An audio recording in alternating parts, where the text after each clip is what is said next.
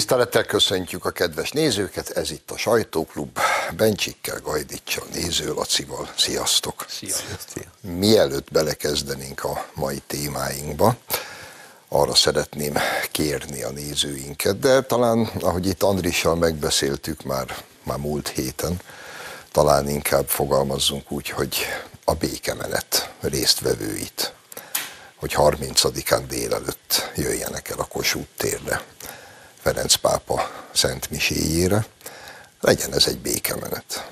Legyünk rettenetesen sokan. Higgyék el, hogy nem csak lelkileg lesz ez fontos, hanem ennek politikai üzenete is lenne. És mert egyre többen keresnek minket az elmúlt hetekben, hónapokban, hogy mikor tartunk békemenetet, mert elviselhetetlen mindaz, ami történik velünk szemben, akár a szeretve tisztelt szövetségeseinket nézzük, akár a hazai ellenzéket, tartsunk már egy békemenetet. 30-a délelőtt legyen egy igazi békemenet a Kossuth téren, úgyhogy várjuk szeretettel Önöket. És akkor nézzük a mai témákat. Én már kicsit unom, de hát a világ ilyen. Gyöngyösi Mártonról fogunk beszélni. Ugye e, Gyöngyösi Márton hosszan fejtegette, hogy ő tulajdonképpen soha életében nem volt antiszemita.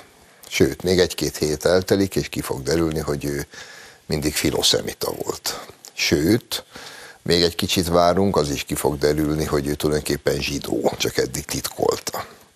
No de, egyre izgalmasabb felvételek kerülnek elő a múltból, miket is beszélt a gyöngyösi gyerek. Most ebből megnézünk egy újabb gyöngyszemet.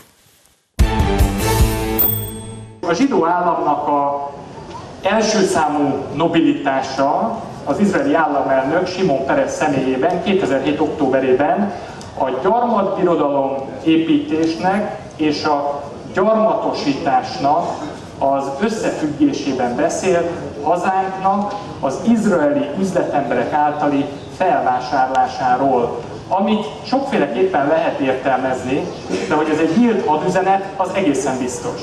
Ezért a magyar diplomáciának sokkal erőteljesebben kellett volna fellépni ebben a kérdésben, és Izrael állammal akár odáig elmenni, ha már a hadüzenethez nincs erő, mint ami, mint ami egy ilyen esetben az adekvát válasz lenne, minimum a diplomáciai kapcsolatoknak a jegeléséig, vagy a teljes felbontásáig el kellett volna jutni Izrael államnak.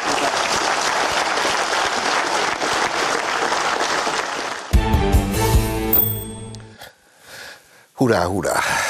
Üzenjünk hadat Izraelnek, vagy legalább szakítsuk meg a diplomáciai kapcsolatokat. Volt már ilyen, az egész szovjet időszak alatt ez volt, ugye nem lehetett diplomáciai kapcsolatba lépni. A szovjet blokk nem létesített diplomáciai kapcsolatot Izraellel. Gyöngyösi odatért vissza, avagy, és akkor ezt rögtön itt az elején fölvetem, avagy eleve onnan jött, ugye.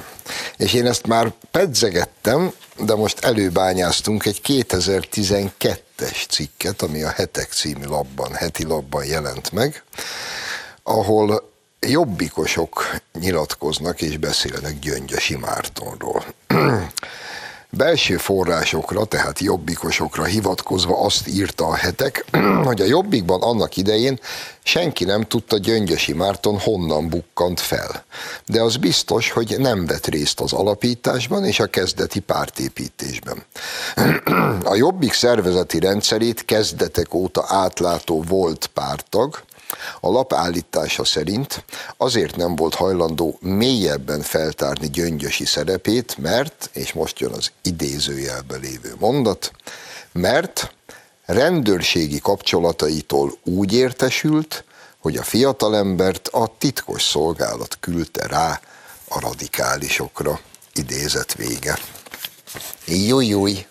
Andris? Én jól ismertem Urányi Leventét, a párt korábbi, a Jobbik korábbi alelnökét, és tudom róla, hogy nem beszél a levegőbe.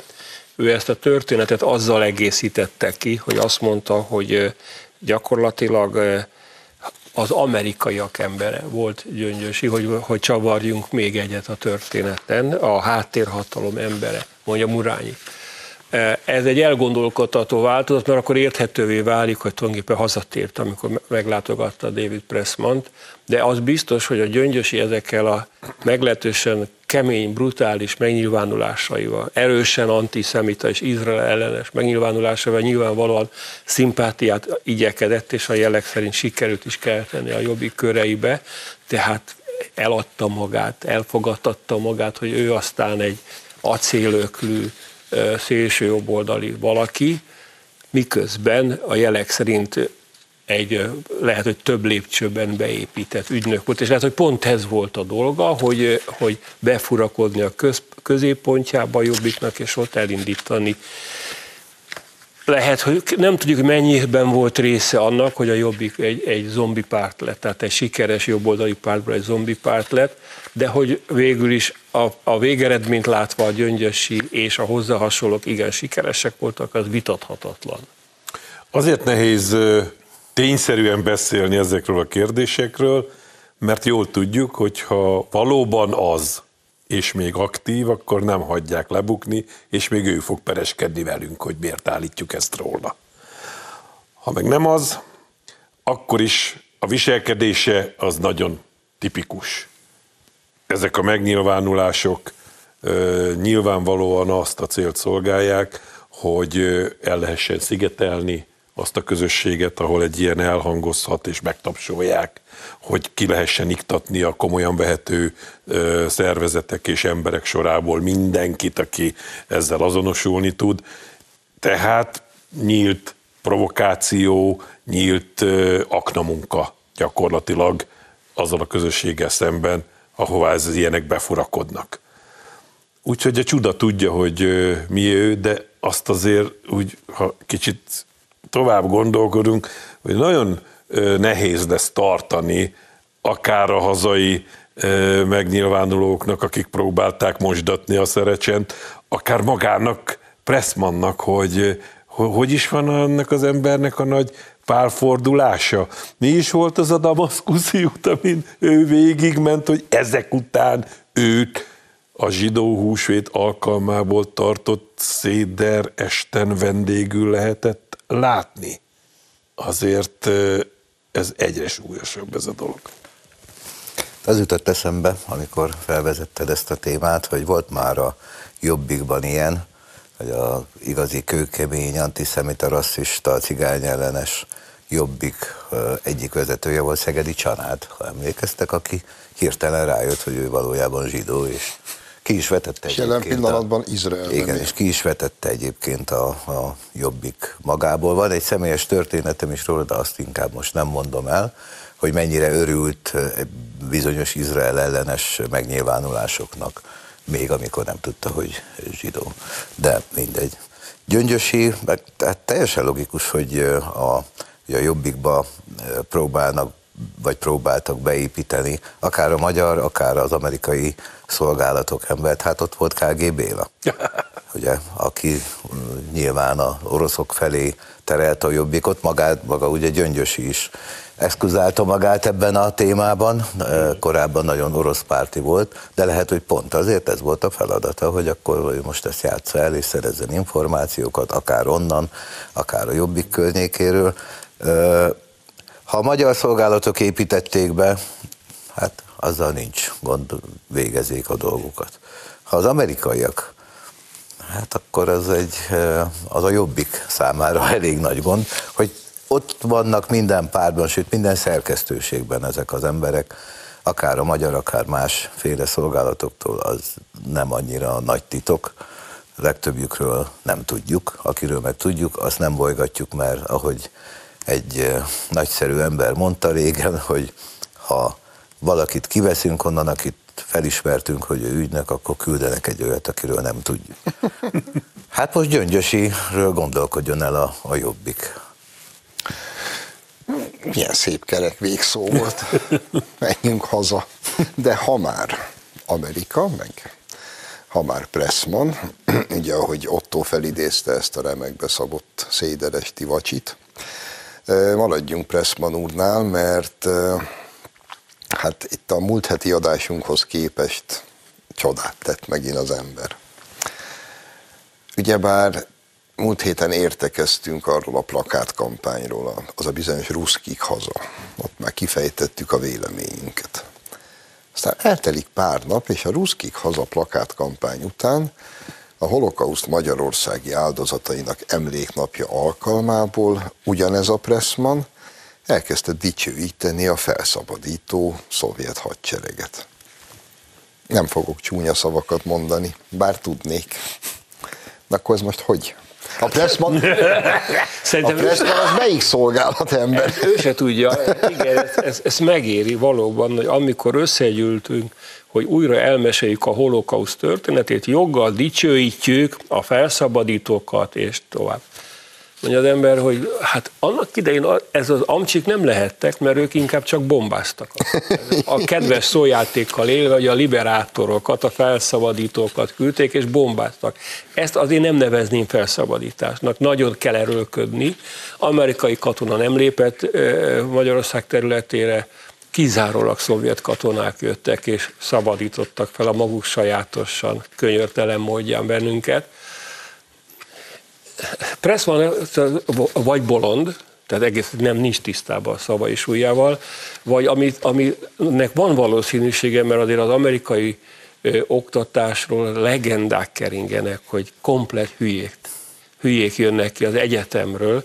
Tehát elképzelhető, hogy Pressman oly mértékben tudatlan, tehát ahhoz az amerikai réteghez tartozik, amelyik oly mértékben tudatlan, hogy például ezt sem tudja, hogy annak idején melyik része volt Európának az, ahol az oroszok, és melyik az, ahol főleg az amerikaiak és a velük szövetségesek eh, katonáskodtak. Igen, ez, ez, ez egy kristálytiszta dicsőítése volt eh, a, a szovjet hadseregnek. Én én igazából ö, ö, a szovjet nagykövet, vagy a orosz nagykövet, ugye most már Oroszországban orosz nagykövet neve megköszönném a, a kolléga úr elismerő szavait. Köszönjük szépen, mondaná Staniszlavov úr, köszönjük, ez jó lesz. Jó.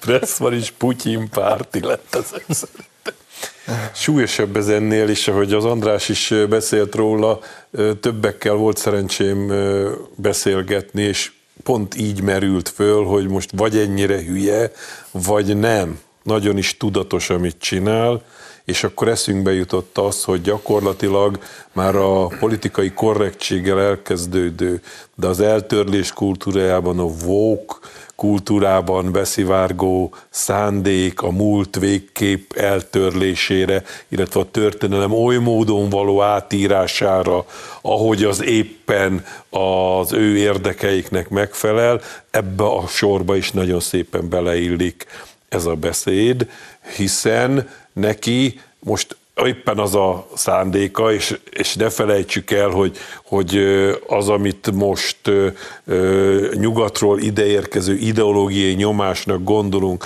az alapvetően egy új marxista, neobalos, bolsevik típusú gondolkodásmód, tehát neki most nyilvánvalóan az a szándéka, hogy mindenkit, aki mást gondol arról a felszabadításról, azt valamilyen módon presszionálja arra, hogy bizony-bizony vegyük csak komolyan a szovjet típusú tankönyveinket, amelyikben az a típusú történet hamisítás, amelyik bölcsen elhallgatta a megszállást, és csak a felszabadítást erőltette, hát ez most újra szimpatikus lett, újra divat lett, és ehhez képest jön az az ellenmondás, hogy na de akkor mi van most Ukrajnában, és ott mit csinálnak az oroszok, és ne, ne, ne gondoljuk, hogy ez egy percig is okoz olyan típusú ellentmondást Pressman fejében, mint a miénkben, mert ő ezt simán össze tudja egyeztetni, hiszen a mai Oroszország sokkal inkább, hogy is mondjam, csak polgári abban a tekintetben, hogy mennyire kezd szovjet típusúvá válni a nyugatról érkező ideológia. Azzal gyökeresen szemben áll az, ami jelen pillanatban Oroszországban zajlik, tehát ő rájuk is rá tudná Pressman szabadítani, valamikor is szovjet hadsereget. Laci, ne feled szabad, csak ha már azt merted állítani, ezért majd még kapsz te is hogy ma az oroszok polgáribbak, mint a fényességes nyugat, amely szovjetizálódik, Majd a showba ez lesz a vezető témám, de most csak így címszavakba ide idézem, hogy hol tart ma a nyugat. Gyerekek. Daily Mail hosszú cikket írt arról, egy kisvárosban, Angliában, egy leányiskolába bement az osztályfőnök reggel, az osztályába megtartani az óráját, és mert reggel volt, imigyen köszöntötte a leányiskolában az osztályát, hogy jó reggelt lányok. Másnap kirúgták, tesó. Mondom, kirúgták, mert hogy volt egy valaki, aki nem lányként identifikálta magát. Aha. Na, ma a nyugat ott tart szovjetizálódásban, hogyha lányiskolában jó reggelt lányokkal köszönsz, akkor elveszted a munkádat. Orwell. Csak hogy ez Or- Orwell. Orwell a fasorban. Most föltámadna azt hinni, hogy ez az egész egy teljes ostobaság, mert úgy ilyen nem lehet, mondaná Orwell. Hát nem, a lószart nem.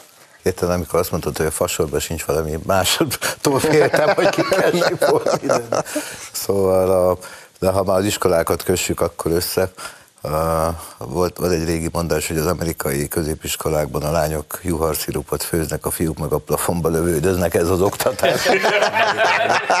Nem tudom, hogy Pressman úr valószínűleg ettől magasabb szintűt kapott, magasabb szintű oktatást ismerve a, a nyilvános önéletrajzát, és tehát nyilván vannak olyanok, amiket nem is ismerünk ebből az önéletrajzból, olyan részletek, és egy kicsit revidiálnom kell a múltkori adásban, én azt mondtam, hogy a Pressman semmit se csinál, ami, amit az amerikai külügyminisztérium nem hagy jóvá, nem engedélyez, stb. stb.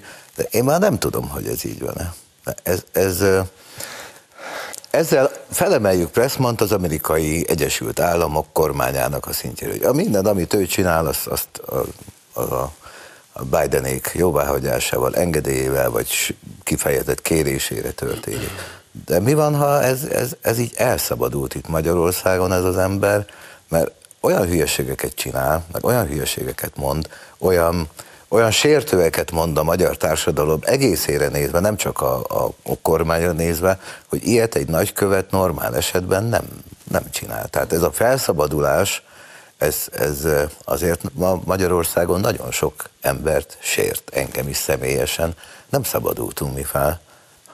Hát a szovjet megszállás az megszállás volt, nem felszabadulás volt.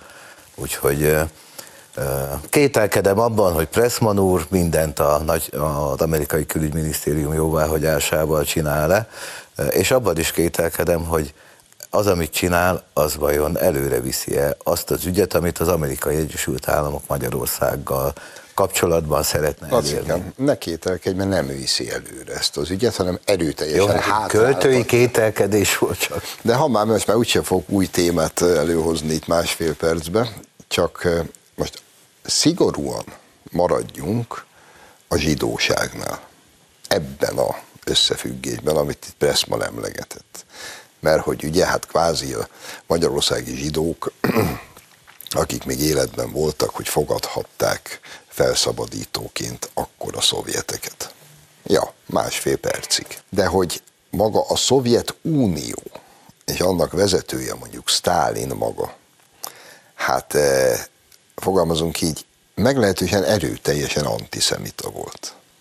Hát Stálin az oroszországi zsidókat a kínai határszéle Birobidzsánba telepítette ki, létrehozva ott egy úgynevezett zsidó SSK-t, és egy mocsár közepén találták magukat az orosz zsidók Birobidzsánban a kínai határszélen. Mit művelt mondjuk magyarországi orvosperek? Hány zsidó orvost koholt vádakkal végeztek ki, vagy ítéltek börtönre? A zsidókat ugyanúgy üldözték, mint a magyarokat. Itt nem volt különbség. Tehát most valaki azzal, hogy a zsidók tapsikoltak, biztos volt olyan zsidó, aki tapsikolt, de hogy a normális tisztességes, polgárosult magyar zsidóság pont úgy érezte magát a szovjet felszabadítástól, mint mi, na az biztos. Úgyhogy Pressman bácsi magának meg coki. Tartunk egy rövid szünetet, és hamarosan folytatjuk.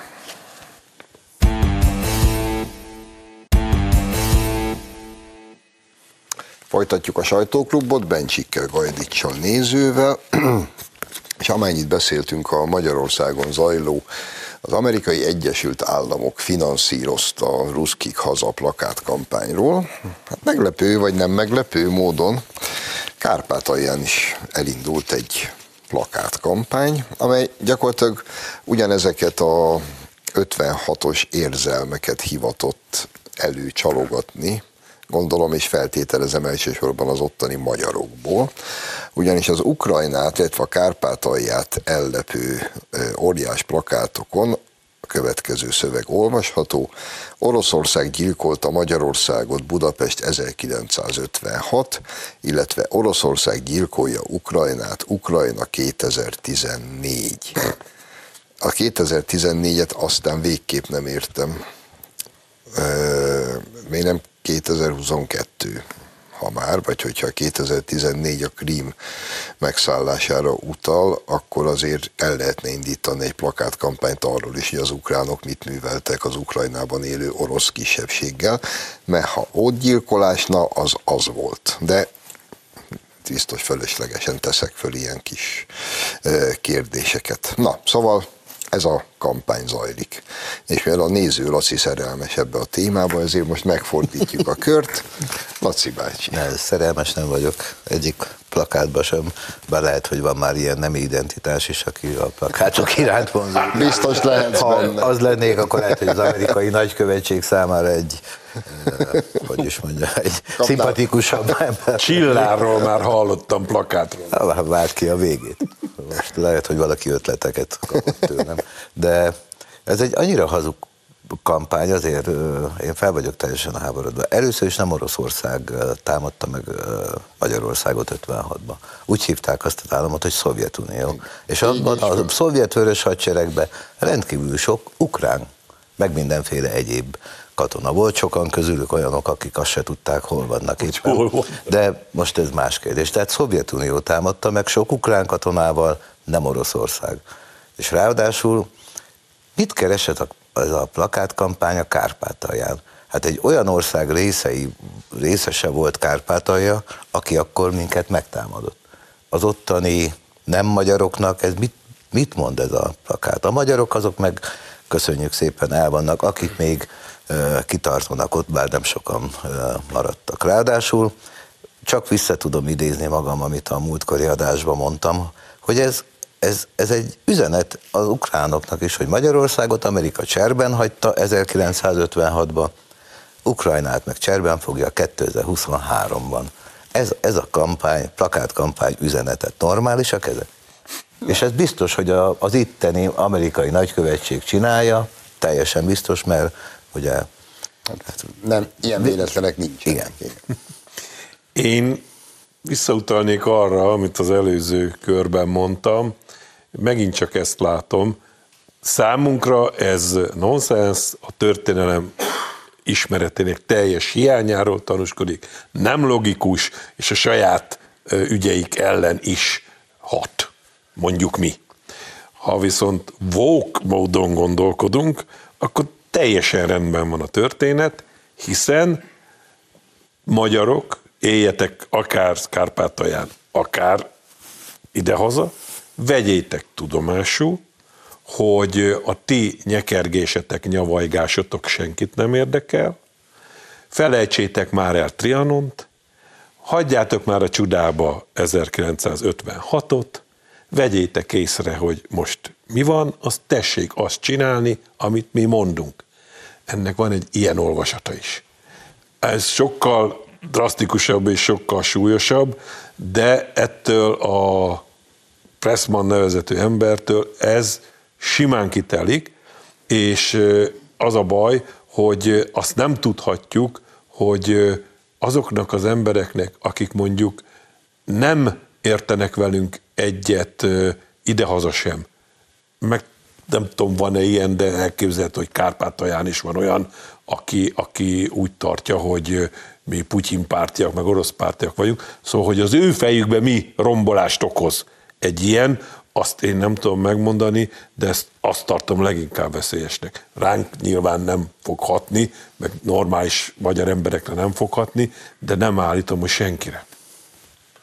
Ez a két mondat annyira ostoba és hazug, hogy Én nekem egyre erősebb az a meggyőződésem, hogy Néző Laci elmondta a titkot, és a kulcsot is megadta hozzá, juharszirup és mennyedetbe lövöldözés. Tehát ilyen iskolai végzettséggel lehet, ugyanis jól mondja Zsolt, jól utaltál arra, hogy fontos itt a dátum 2014. Ha konzekvensen ragaszkodunk a tényekhez, akkor a mondatnak úgy kéne hangoznia, hogy Oroszország gyilkolta Magyarországot Budapest 56, illetve Ukrajna gyilkolja Ukrajnát, Ukrajna 2014, mert 2014-ben kezdték el az ukránok lőni, bombázni, gyilkolni azokat a keleti részeket, ahol az ott lévő orosz hajkú vagy orosz színorosz emberek azt mondták, hogy mi nekünk autonómia kell, mi el akarunk szakadni. Tehát nyolc éven át gyilkolta, most az amerikai szó Plusz hogy ez szám? Gyilkolta az oroszokat, az, az ukránokat, mert ezek ukrán állampolgárok voltak. Tehát gyilkolta Ukrajnát, Ukrajna nyolc éven át. Ez a Pressman olyan hülye, mert ha 2022-t ír, akkor vékony, de akkor elmegy a szöveg, hogy hát igen, 56-ban a magyarokat ütötték az oroszok, igazatok van, azok szovjetek voltak, ez sem egy kádári Magyarország van, ahol most élünk. De oké, okay, a többsége orosz anyanyelvű volt. Most pedig össze lehetne venni, hogy a háború, de a háborúnak semmi 14, 14-ben mi volt? Volt egy pucs a Majdan téren, illetve erre válaszul elszakították a krímet. Illetve 8 éven át gyilkolták a kelet-ukrajnai embereket. Belenyúlt a Pressman a darásfészekbe, és valószínűleg fogalmas sincs róla, hogy, hogy mit művelt, hogy micsoda elképesztő kártékony hazugságot eresztett el.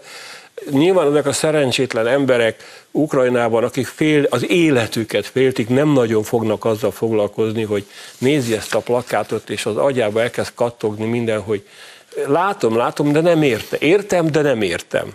De szerintem legyint egyet, mert fontosabb neki, hogy élelmiszerhez jusson, meg túlél, megúszza a bombákat. No, hát egy lezárásképpen, ha már a végén ugye így szólt a fél mondatot, hogy fontosabb neki, hogy élelmiszerhez jusson. Csak így Ukrajna kapcsán maradjunk egy mondat elég az élelmiszernél. Ugye most már a cseh kormány kivételével, ahol fekete öves kretének vannak, ez most már napnál világosabb, lengyelek, szlovákok, bolgárok, mi, mindenki bejelentette, hogy megtiltja az Ukrajnából érkező élelmiszerek, és nem csak a búza, egyéb gabonafélék, olajos magvak, hanem minden, csirkehús, méz, mindennek a behozatalát. Az EU elkezdett őrjöngeni, hogy ez uniós hatáskör a piaci szabályozás, hogy hogy képzelik ezek a tagállamok. Persze sem Bulgáriát, sem, majd románok is csatlakoztak el, sem Bulgáriát, sem Romániát, sem a szlovákokat nem nevezték meg, csak a lengyeleket és a magyarok. Hogy jönnünk mi ahhoz, hogy mi itten saját hatáskörbe ezt itten eldöntjük? Micsoda félelmetes disznóság. Miért hozom ezt most ide? Drága, miért is kerül fele annyiba az ukrán élelmiszer? Gabonától a csirkehúsig. Nincsenek uniós szabályok az. Mert nincsenek uniós szabályok, azzal permeteznek, amivel nálunk 30 éve tilos, és egy apróság, GMO. És az ukrán termőföldeknek minimum a fele, de van, aki szerint már a kétharmada amerikai tulajdonban van. Amerika többek között ezért háborúzik az utolsó ukrán katonáig, mert az ukrán termőföld kell neki. Tehát az a élelmiszer export, ami az Unióba irányul, az az Egyesült Államokat gazdagítja. És hogy erről még ti se tudtok, de én is tegnap tudtam meg egy illet, magyar illetékestől, csak úgy fű alatt az Unió benyújtott egy javaslatot, most a napokba fogják tárgyalni, és hogy ismerem őket, majd el is fogadják. Figyelj, a javaslat lényege, hogy mostantól az Európai Unió egész területén tilos lesz vizsgálni, hogy a bejövő élelmiszer GMO-s vagy nem. Hoppá. Hoppácska, ezt csak úgy fű alatt benyújtották. Hm? Izgi mi? Miközben Magyarországon törvényben van iktatva, hogy Magyarország GMO-mentes. És van még néhány ilyen tagállam. Na most tudnám elsorolni, hogy ne, micsoda, ne. Az, micsoda ezeknek az édesanyja. Tényleg az Európai Unió lassan úgy néz ki, mint egy amerikai tulajdonban lévő pöcegödör. Tudod?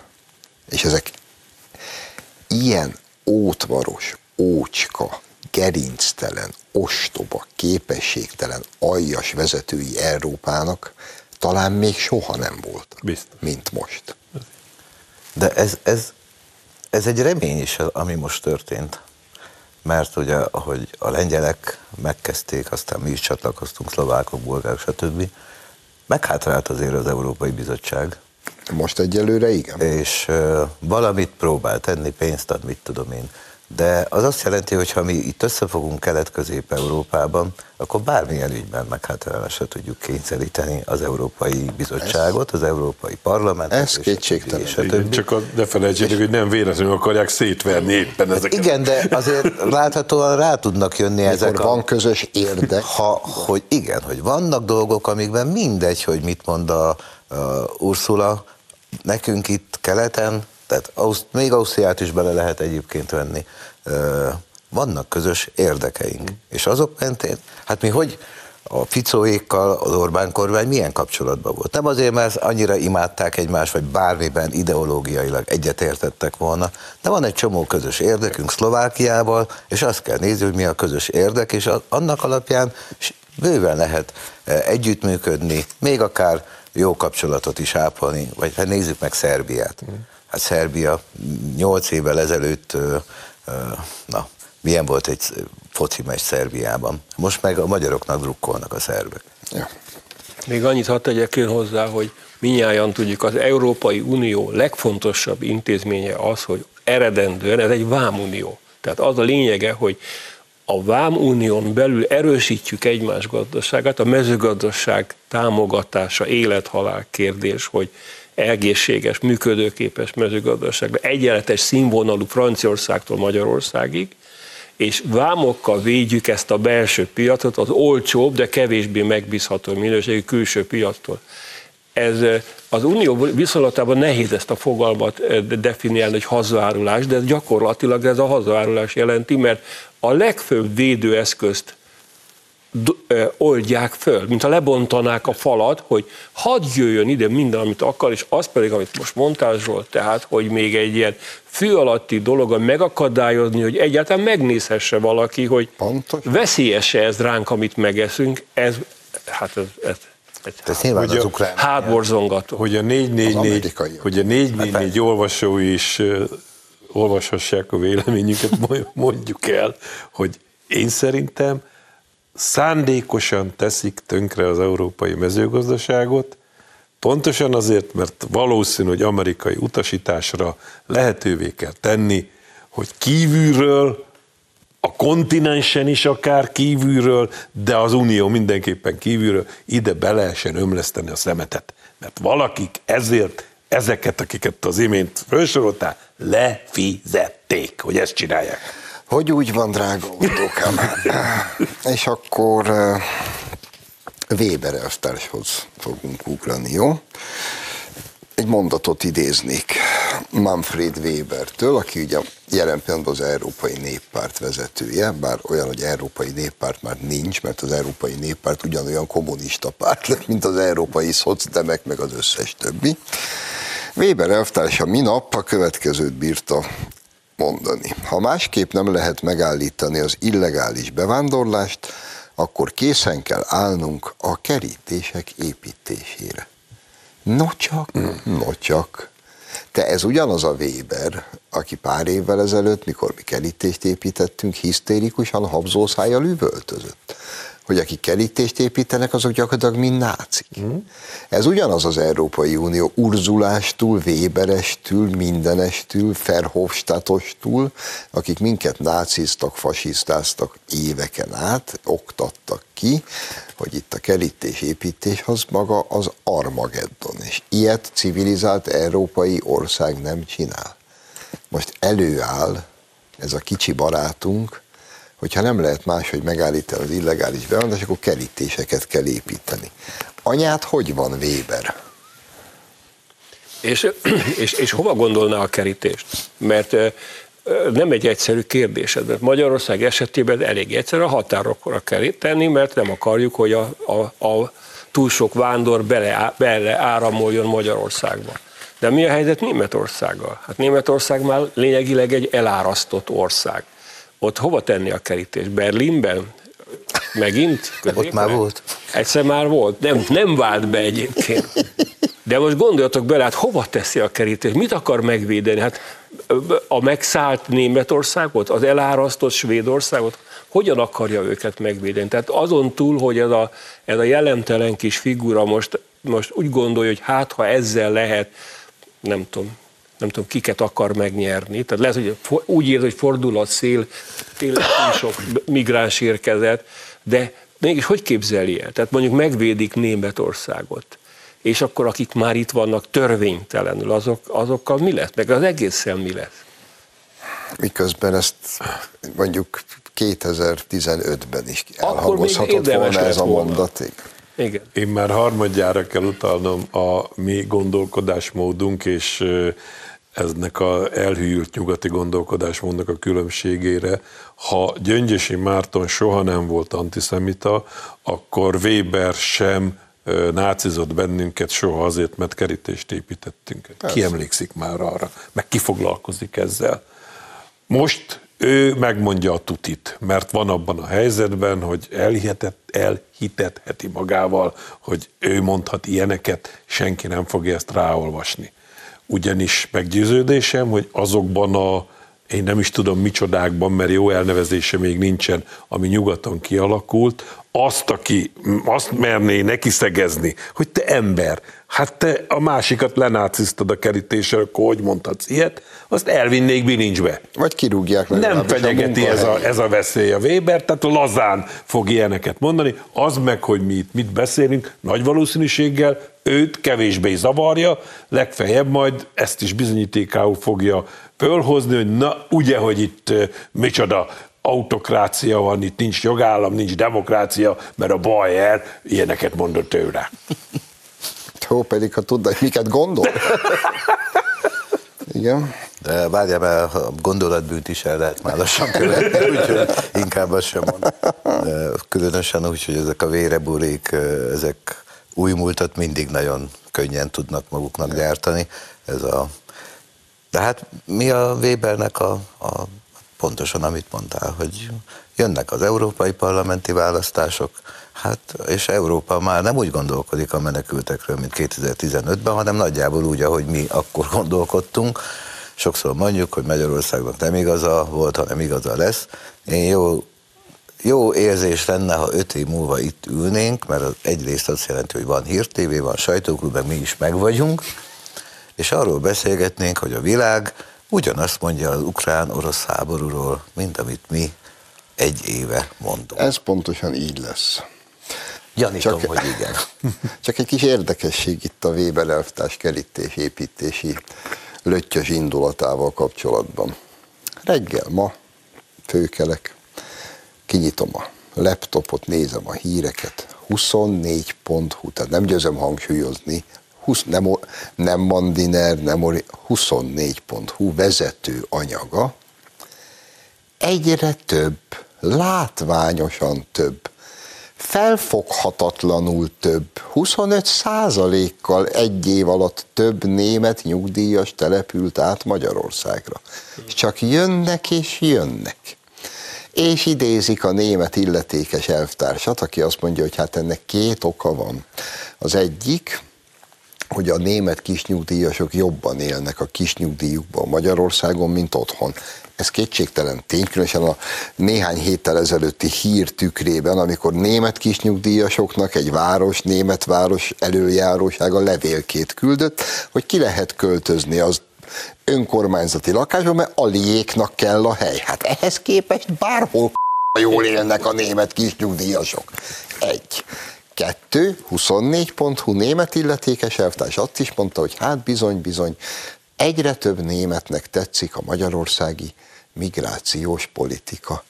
Hogy, de hogy én hogy borzongok a rémülettől. És akkor azt még összesen számoltuk, hogy hány holland jön ide. Nézzetek Nem. szét bizonyos somogyi meg ormánsági falvakba. De van egy ötletem. Lehet, hogy Weber urat félreértjük. Lehet, hogy Németország köré akar kerítés, hogy ki ne jöjjenek azok a nyugdíjasok. Ilyen is volt Ha, már. Ilyen, ilyen is volt már. igen. Szerintem a néző most Innen üzenjük Németországnak, vigyázzat! és majd mi újra átvágjuk a vasfüggönyt, ha rendesen viselkednek. Balatonnál a német Balatonnál, családok igen, és ha megígéritek, hogy addigra a Weber már adakta van helyezve, akkor elvágjuk a vasfüggönyt és jöttek. Ahogy egyébként minden hozzánk menekülő németet, hollandot, franciát, belgát, mindenkit nyugatról szeretettel várunk, befogadunk, nincs ezzel semmi probléma. Unió, szabad áramlás, mindenki oda megy, ahova szeretne, gyertek bátran. Csak annyit kérünk tőlük, hogy tartsák tiszteletben, Teletben. hogy az egy demokratikus, szabad és keresztény értékrendű. A, a, a hazai hülyéket nem lehet oda transportálni helyettük? rettenetesen jó ötlet, tehát egy, egy önkéntes lakosságcsere. Na. Tehát a normális németek jöjjenek bátran, a hazai kretének meg menjenek oda migráns simogatni. Szerintem ez a lehető legjobb megoldás. Nagyon szép. Tetszik. Köszönöm, drága uraim, hogy itt voltatok önöknek, köszönjük a megtisztelő figyelmet, jövő héten szokott időben várjuk önöket. Minden jót, viszontlátásra!